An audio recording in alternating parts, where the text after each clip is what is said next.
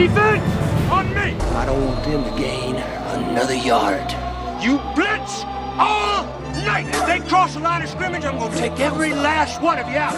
You make sure they remember forever the night they played the Titans.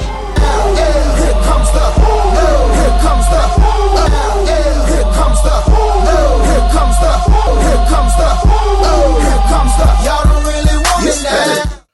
What up, what up, fantasy football hustler? Back at you, continuing the Bucket of Truth series for linebackers. Listen here, you beautiful bitch. I'm about to fuck you up with some truth. And today we are talking about Haason Reddick, the number 18 scoring linebacker in IDP 123. We don't know what's going to happen with him because of JJ Watt. Let's not forget that him and JJ Watt, they play the same position. We don't know if the Cardinals are going to pay him or if he's going to be moving on to greener pasture. So in his last four seasons, I mean from 2017 to 2018, we're talking about a significant jump in production. And then from 2018 to 2019, not so much. He, kind of kind of took a hit on that. I think it might have been, you know, Chandler Jones, could have been Jordan Hicks, you know, all their production.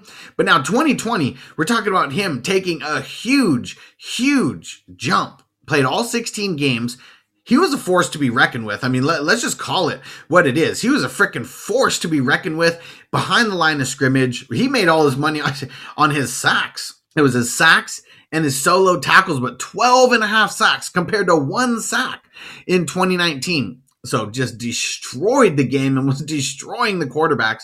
Also co- combine that with 16 QB hits. He only had four QB hits in 2019. So he literally quadrupled that he had 43 solo tackles in each year, but it was those freaking sacks, man. That's what turned him from a mid level guy to a freaking LB2 and a stud. Like, yeah, lo- loving his production last year. That being said, what is going to happen? Did they, did the Cardinals bring over JJ Watt? Because they didn't want to pay Reddick a big time contract? That's what I'm not sure about. So, as much as I love Reddick and I love his production, if he changes to a different team, I mean, I, I, still see him being a high, like, impact guy. Like, a team would be stupid not to know that he is one of the better pass rushers in the game. But I'm still very curious to see what happens. Like, does Arizona try to keep all these guys? Do they keep Reddick along with Jones and Watt? Like, that would be a crazy defensive line but also Reddick and Watt are playing the same position. So what are they going to do? Like I know that they said JJ Watt might be playing a little bit inside, he might be playing a little bit outside.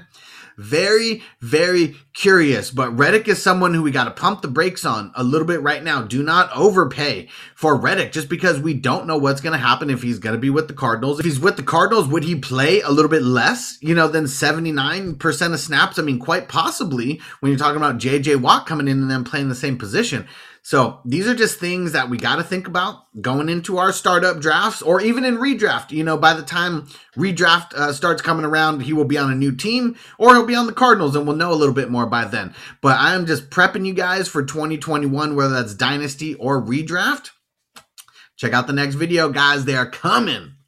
Peace out.